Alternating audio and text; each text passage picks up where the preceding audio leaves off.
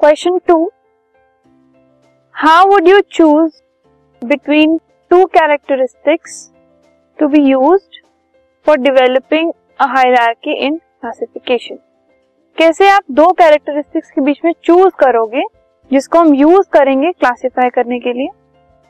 So the characteristics we choose जो characteristics की choice है, वो डिपेंड करती है on the first characteristics and determines the rest variety सबसे पहले जो चॉइस है, उसमें कैरेक्टरिस्टिक्स देखे जाते हैं। वैरायटी बाद में देखी जाती है।